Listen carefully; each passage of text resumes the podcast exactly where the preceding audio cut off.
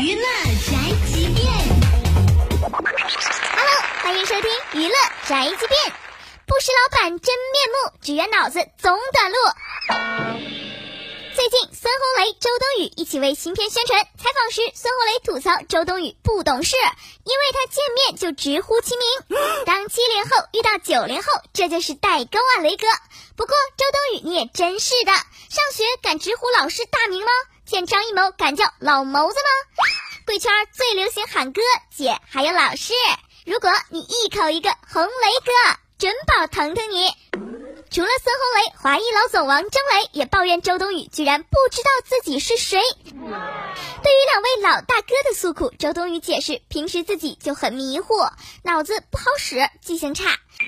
小编觉得年纪小不谙世事，那叫初出茅庐的率真。如果都在贵圈待了那么久，还拿小朋友的标准要求自己，那恐怕只有三个字才能解释啦：缺心眼儿。OK，以上内容由大嘴播报，观点与本台无关哦。搜索 FM 一零七二，关注电台订阅号，好音乐、好资讯，微信在线收听吧。